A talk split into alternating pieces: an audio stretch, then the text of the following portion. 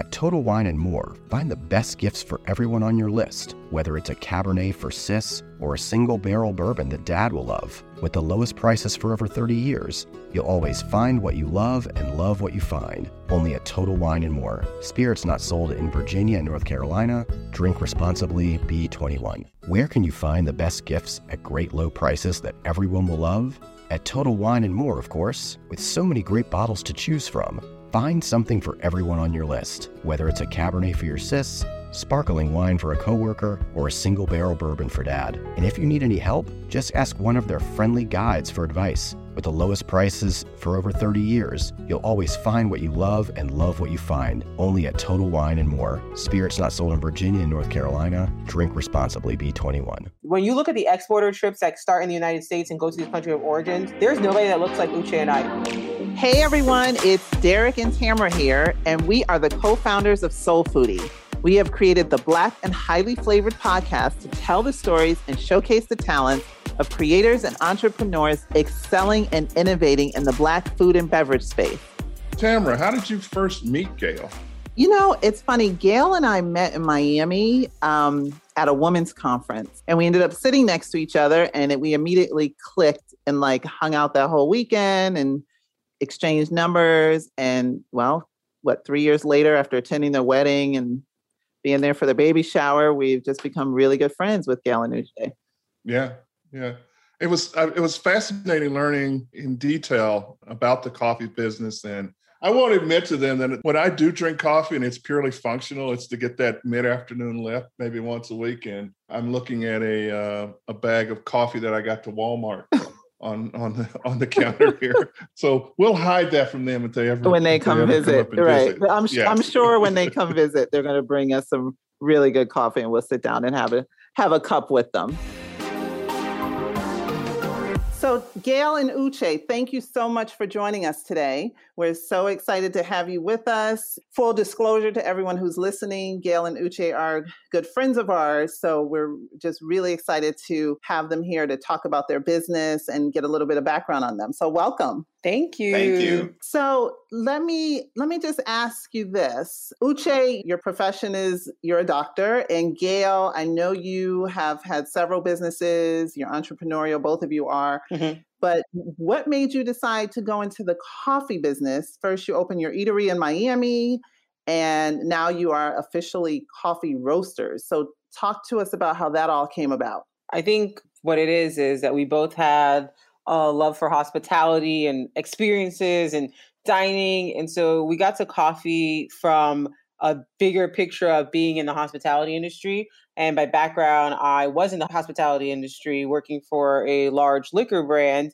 And Uche and I, before we were married, decided that we were definitely going to do something in hospitality. We weren't sure what it was. We looked at having like a full blown restaurant. We looked at hotels. We went on trips just to like study small scale hotels. And then we really thought about like what we really like in hospitality are the experiences, but the experiences around taste and flavor. And we drank a lot of coffee. And Uche was just one day just talking about the coffee that he drinks and like he thinks he could make better coffee and why do we drink so much coffee and it just doesn't taste good. And I was like, well, if you can make better coffee, you should go ahead and make it. And he actually went on Amazon, which is very random, and bought a kitchen counter coffee roaster. And it's still on Amazon. It's like this little, it looks like a popcorn machine. Okay. And he bought it. And then from there, he had it. And then he started Googling, okay, so now you have this. And we found forums and people said you have to buy green beans because coffee, you get it, it's brown or dark brown, but it starts off green. And he went back on Amazon and just typed in green beans. And of course, that's not the coffee we use today, but it, it started from there. Like we wanted to be in hospitality because we enjoyed experiences, we liked flavors. We narrowed down so that it was coffee. And Uche went on an Amazon buying spree and then decided that based on his popcorn maker coffee machine, that he was going to roast coffee. So that's how we got to coffee. Okay. So the eatery came first, though, right? the eatery and coffee roasting came at the same time. So of course you can't roast for people on your kitchen counter in a popcorn maker machine. so we had to basically find somebody that could roast what Uche came up with in the kitchen. So what he did was literally start contacting people in different countries. He researched where coffee came from, started contacting exporters that were on the ground. was like, I need you to send me all your green coffee that you can at the smallest scale possible because I'm going to roast it in my house. Luckily, they were very into that because people in the coffee industry are tend to be eclectic and sent him small batches and he would first roast it in his house. And then we found a local roaster that roasted for a larger company. And Uche would send him the profiles or like, I like it this way and coffee roasting has a whole technique but even though our little contraption the kitchen didn't seem legit it, it follows the same process and he would roast it in the kitchen and then send him what he did in the kitchen and say i want you to do this in 25 and 50 pound intervals and so our whole process was exactly that and it was a lot of fun because I knew nothing about roasting, but I knew I wanted to know more. I self taught and um, it got better over time. I created all kinds of profiles and realized how different coffee from the same place could taste based on how you apply heat and time and air, which are the basics of coffee roasting. And we started to feel like we wanted to bring some of that joy and discovery to people in their cup.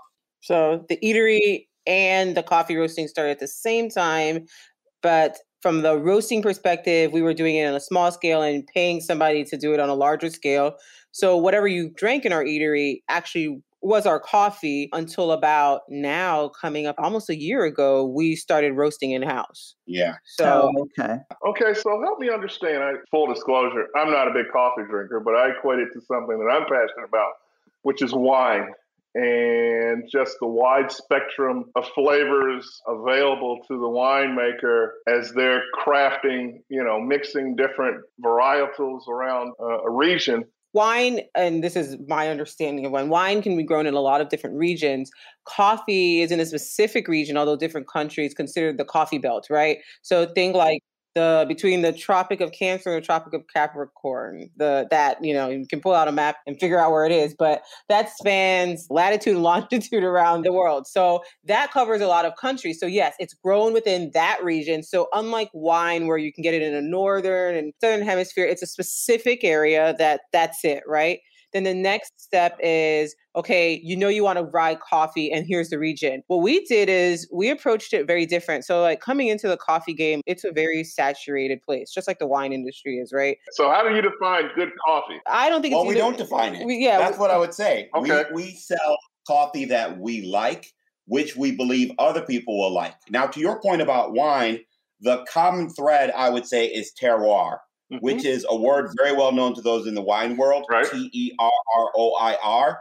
Also apropos for coffee because it just speaks to the interaction between the crop, the handling, the climate, and the soil, mm-hmm. right? Right. And the complexity for coffee is actually on par with wine. I won't say greater than because I don't necessarily know that people have made those distinctions, but it's very similar in that sense.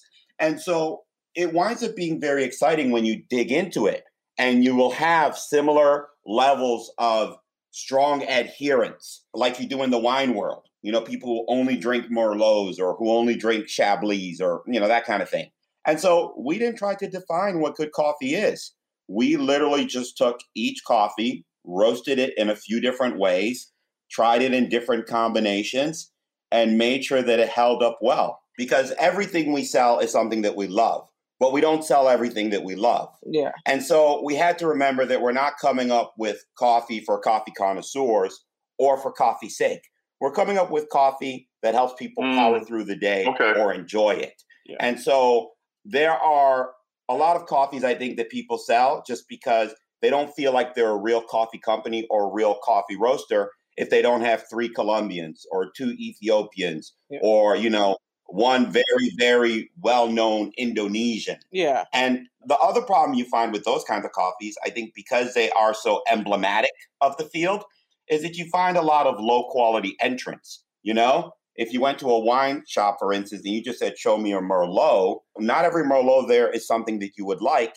Even if you're a Merlot drinker, you know, but somebody has just made the definition, I got to offer a Merlot. And so they offer a Merlot that's not really representative of yeah. the group. And so we're continuing to comb through. What we say is that we don't rule out anything, but we will never offer a coffee just to say we have something from that origin.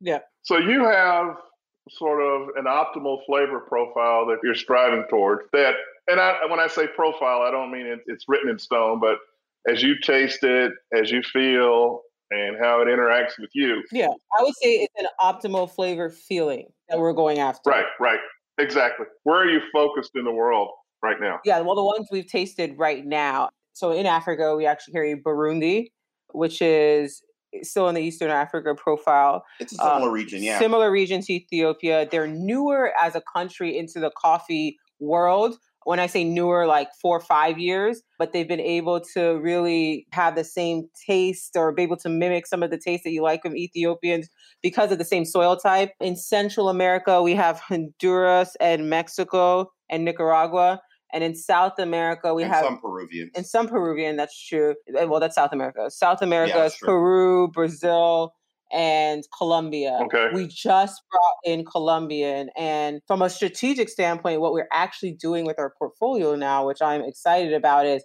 there was like that layer that's like feels good. You know, the coffee has to have this feeling that we're looking for. What we're actually doing is digging deeper into like our story and the coffee story. And now our coffee actually feels more representative of us. So within these regions, we are working with a lot of Black owned coffee farms. So in Colombia, our growers are Black coffee growers. So that's just another level of saying, let's support the industry, let's support the coffee that tastes good, but then let's look at who these actual farmers are. Acknowledging the diversity that is actually already there, right, right. but doesn't necessarily get the limelight or the platform. We will be right back after this message. How do you identify those farmers? And I don't know, is there a vetting process? Once you open a coffee company, the, vet, the people start coming to you. I would say that's the first thing. Oh, they find yeah, you. They, okay. Well, a lot All of right. people find you, and then there's still doesn't mean that we don't do a lot of research. But once you open a coffee company and you put it on the internet, okay, and you start having an Instagram following, they're out looking. Yeah, they're they're out looking because everybody wants to buy. But you also are always looking because we're small coffee roasters and our goal is to be large coffee roasters to be honest and so Yeah. before uche was on amazon i guess buying that that's not a that's not a strategy now we have people who who reach out to us on the farms and obviously given the pandemic we can't go on those trips but we were planning on lining them up. yeah we were planning on coffee trips and they're generally set up by exporters who go down with Yeah, from the country of origin. from to the, from the country of origin and you're just touring the whole country and you're meeting people and you create your own relationships i will say that some of the things that made us align to working with coffee growers and like specifically asking the people who reached out to us do you have any black farmers in your area is when you look at the exporter trips that start in the united states and go to these country of origins there's nobody that looks like uche and i they're not right. there's no black coffee shop owners on these trips at all I was going to ask you that. Yeah. we're we're the only one And black coffee roasters, you don't see many. they're they're not Very few black coffee roasters. There are a few that have made a name, certainly, and Yeah. we know about them and know of them, even if not personally or directly. Yeah. But even with us entering the field, vastly in the minority. Yeah, and they don't even and the ones that we know, like they're still not being given access to go on these origin trips, right? Like it reminds me when I was in the liquor industry. Yes, they're like black owned liquor brands, but like who's going on the place of Yeah, origin right, trips? You know, right. not them. That's the first thing we thought about. COVID kind of made the field a little bit more accessible to us because now no one can go on trips. Everybody's like, mail me this by next week, you know, send me a picture via iPhone or email of what the farmer looks like and the farm and the beans look like because now you can't actually go there. And so I would ask them, Who's growing the coffee? who's growing the coffee? Tell me more about the story. And so although the trips in the US did not have a lot of black coffee roasters or coffee companies on these trips, you best believe that the people who are growing the coffee, there are a lot of black people in those countries growing the Right, coffee. right, right, Right. So when I'm looking at it, I'm like, wow, like nobody's talking about this. And it's not to exploit the story, it's to say it doesn't make sense. We're not representative as the buyers on the US side, but the growers are often, you know, black or of Black and African brown. uh, right. origin. The beautiful thing about coffee is that you have opportunities to hear from them directly what the experience is like, second, third generation, and even, you know, in some instances when the relationship is deep enough, to profile them in a way where you can share their likeness with their permission. Yeah. So these are the things that we're very excited about. It would be like seeing what the cameraman looks like, who has shot the most challenging films in your favorite movie. Yeah. So we are now able to, because of COVID and the shutdown of the world, since everybody had to send information, say, hey, send me what these people look like, send me what their profiles are, send me about their families. And we were able to pick out and work with, I would say, in that sense, marginalized coffee growers. So, do you have a story about the impact that you're having on any of these farmers? Well, I think the most recent story is probably our Colombian farmer, Don Sabino is his name. And this company in Colombia actually reached out to us several times, I think after we were profiled in Coffee Roaster Daily. Yeah, and the Coffee News did a profile on us. And they reached out to us and they said they really liked our story. And our story is that we're Gail and Uche. He's a physician. I'm former corporate America, and we roast our own coffee and still run full time jobs and roast coffee full time. And they reached out to us and said, Hey, we really like your story. The gentleman that owns it used to work for the UN, asked for an assignment in Colombia, which is his native country, started canvassing these Colombian coffee farms in these highly mountainous areas that are also farms in which they grow a lot of narcotics. You know, to us, it's like, well, this is how people live. You know, it's not a choice. Like right. they are, the cartel tell them, you know, you're growing this this month and they're right. doing it. He took his background and was like, I'm going to convince them that their soil can grow they coffee. Can grow something else. yeah, coffee. And so it has worked for the past several years. And more recently, he's been able to essentially he converted narcotic oh. growth to coffee farms, like about 12 of them. It's like a developing right. co op in essence. Uh, yeah. And it's like former corner boys who decided instead of selling dime bags, they're now going to sell beats. You know, you got to have these beats. Trust me, I'm going to get you hooked. So, you know, and a lot of people may or may not know, but Colombia has a very large black population. And so these black farmers, I was particularly drawn to that story. So he sent me samples and they were blind samples. Uche tasted through them. We picked out like three of them and one was for this gentleman named Don Sabino. And he also tells us, well, an interesting thing is this is Don Sabino's first year in the co-op, you know, this program that he's created. And so we were going to originally buy like one or two bags, but the story alone compelled us to actually we bought out Don Sabino's whole lot. Oh wow. So what we decided to do was buy his entire lot, meaning he doesn't need to search for another company or like convince somebody else to buy it and in that way, that guarantees that Don Sabino now will start planting for the next coffee season. Wow, that's amazing. And I think now what you're going to see is us getting those stories out there. And they're not like pity stories. These are stories of like, this is very right, good right. coffee. People making positive yeah. choices with no yeah. guarantee. But we become part of the possibility of giving a reward for that in the course of the day. Uh, but it's also a reward that feels good. Feels good to them, feels good to us, and feels good to our customers. Yeah. So we want to be able to do that at a lot larger scale. And that's what's going to make sense for us uh, moving forward because there's a lot of these stories. We just so happen to like tap on the Don Sabino story, but that's how we envision like our company being a lot larger. We basically position ourselves as a husband and wife team that are Black owners that patronize Black coffee farmers in the coffee region. And that's what we are. And our brand is Sips Coffee. It's not just for Black people, okay. but the people behind it and the regions that we support are Black. So that's how we position ourselves. And what the transition, as I see like the market transitioning, will look like is actually more of Uche and I in front of people because we're not only married, but we also have have and had professions and we have a child or can a child on the way. We're normal people. And I don't think a lot of brands they spend a lot of time on like influencers so everything is perfect and we're just not living that perfect I mean, I life. think representation matters because I had an awful lot of bad coffee in medical school and residency, you know, and that was just really, really terrible when, you know, you're sitting down to a long study session. But then when I started coming across higher quality coffee, I wasn't dealing with a lot of people who had any right. similar struggle to me. And so there right. was a lot of disconnect there. And so I think when you look at it the way my wife has described, there's a lot of married couples out there. There's a lot of parents out there. There's a lot of people who like good coffee from all backgrounds. But right. you know, you want to see something of yourself in yeah. what you patronize. So if you're someone who likes good coffee, we got you. If you're married or you got someone you love and care about deeply, we got you. If you think representation matters and you should respect the hard work that comes into something you enjoy, that's not us because we're not the coffee growers, but because we prioritize that, we got you. Yeah. You know, and so different people, I think, will find affinity to what we're doing authentically Right. for their own reasons. Yeah. And we're just trying to make sure that we're accessible to them Yeah. because this labor of love is, you know, just an opportunity for them to find something that is closer to what they embrace Yeah. than the available options. So uh, authenticity is essentially our our brand. You may know, but I don't know too many coffee brands that have put like the people at the center of the brand. So, what advice would you give to spouses or family members who are working together in business? Do you have any advice for them Know your weaknesses. and your strengths? And- No, know your weaknesses. You know your strengths. Your You've known your strengths your whole life. That's the problem.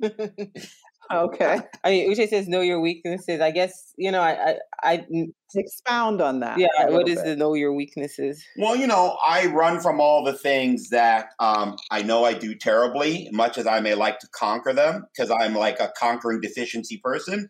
But I also run from the things I know she does better. And there's a lot of strength in saying you've got a better handle on this, or you can get there quicker. You know, and I think when all parties do that, everything that lands in the middle, you either tackle together or you come up with an approach. But I think it starts with defaulting and deference and appreciation. And I, for me, that's the best way to get there. I don't got to focus on what I'm good at. I know that about like, like the back of my hand. It's what I'm not good at that you know needs to be addressed or handled. Yeah. And my wife is the best person because you know who's got my back better.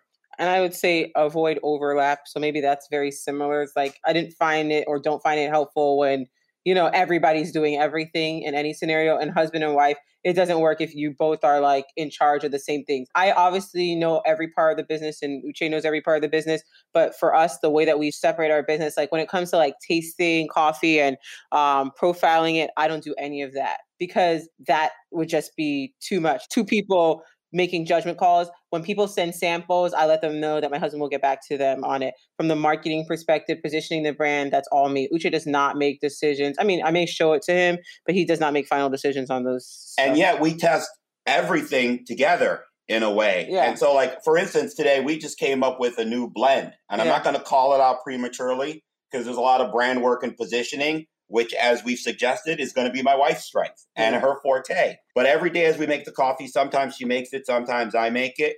When I make it, I go heavy into blending and experimenting with uh, the you know the grind fineness and the proportions.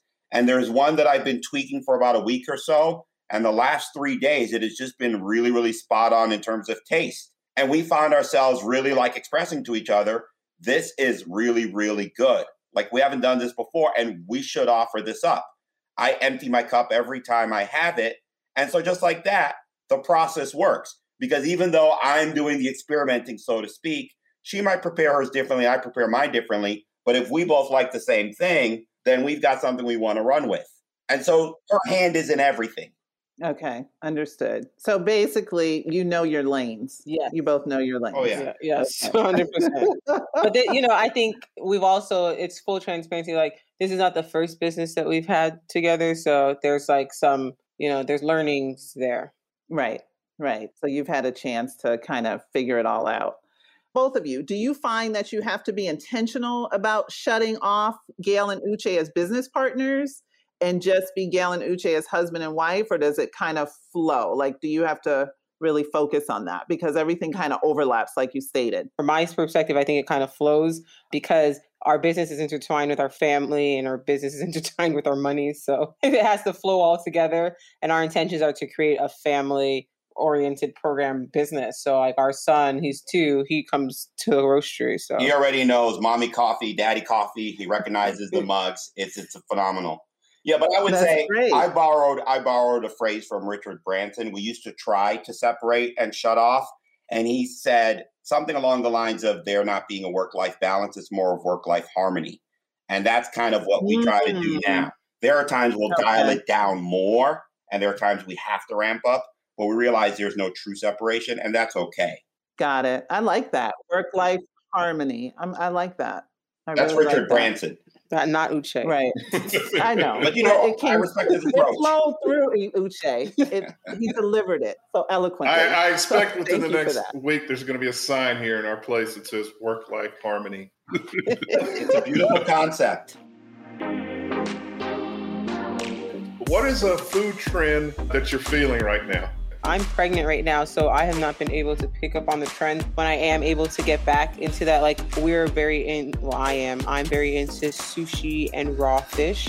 Um, and I've been noticing a lot of the local places have fish directly from Japan. Just like coffee, you notice the you know comparison. So no trends for me. Right. No trends for so me. So the counter to that, what food trend either you engage in or you're observing are you not feeling right now? Are you hating on? None. None. That's the beauty of food. What's for you is for you. Yeah, he. No, no, no. I mean, I think if you enjoy it, you know, that's the idea. Yeah, I don't. I don't think there's trends we don't like, yeah. or we're just sitting on the couch for. To be honest, we eat a lot. Of We eat vegan food. food yeah, but we eat a lot of meat. You know, okay. we try low carb food sometimes. We might do keto for a few days, and then we might binge on pasta for yeah. a week. So, I mean, food is to be enjoyed. Is how we see it. Yeah, and we're very fluid. I would say we're very fluid. If we've been doing a bit too much, we probably go vegan for a few days, cut back on carbs, if we've been restricting ourselves quite a bit, then, you know, we allow ourselves to indulge. And that's why we're friends, because I'm very food oh, fluid. Yes. Yeah. to learn more about Sips and to order some of their great coffee, please visit them online at sipscoffeeroasters.com. Thank you for joining us today. Please be sure to follow and rate us wherever you get your podcasts also, follow us on Twitter and Instagram at SoulPhoodie, S O U L P H O O D I E, and check out our website at soulphoodie.com.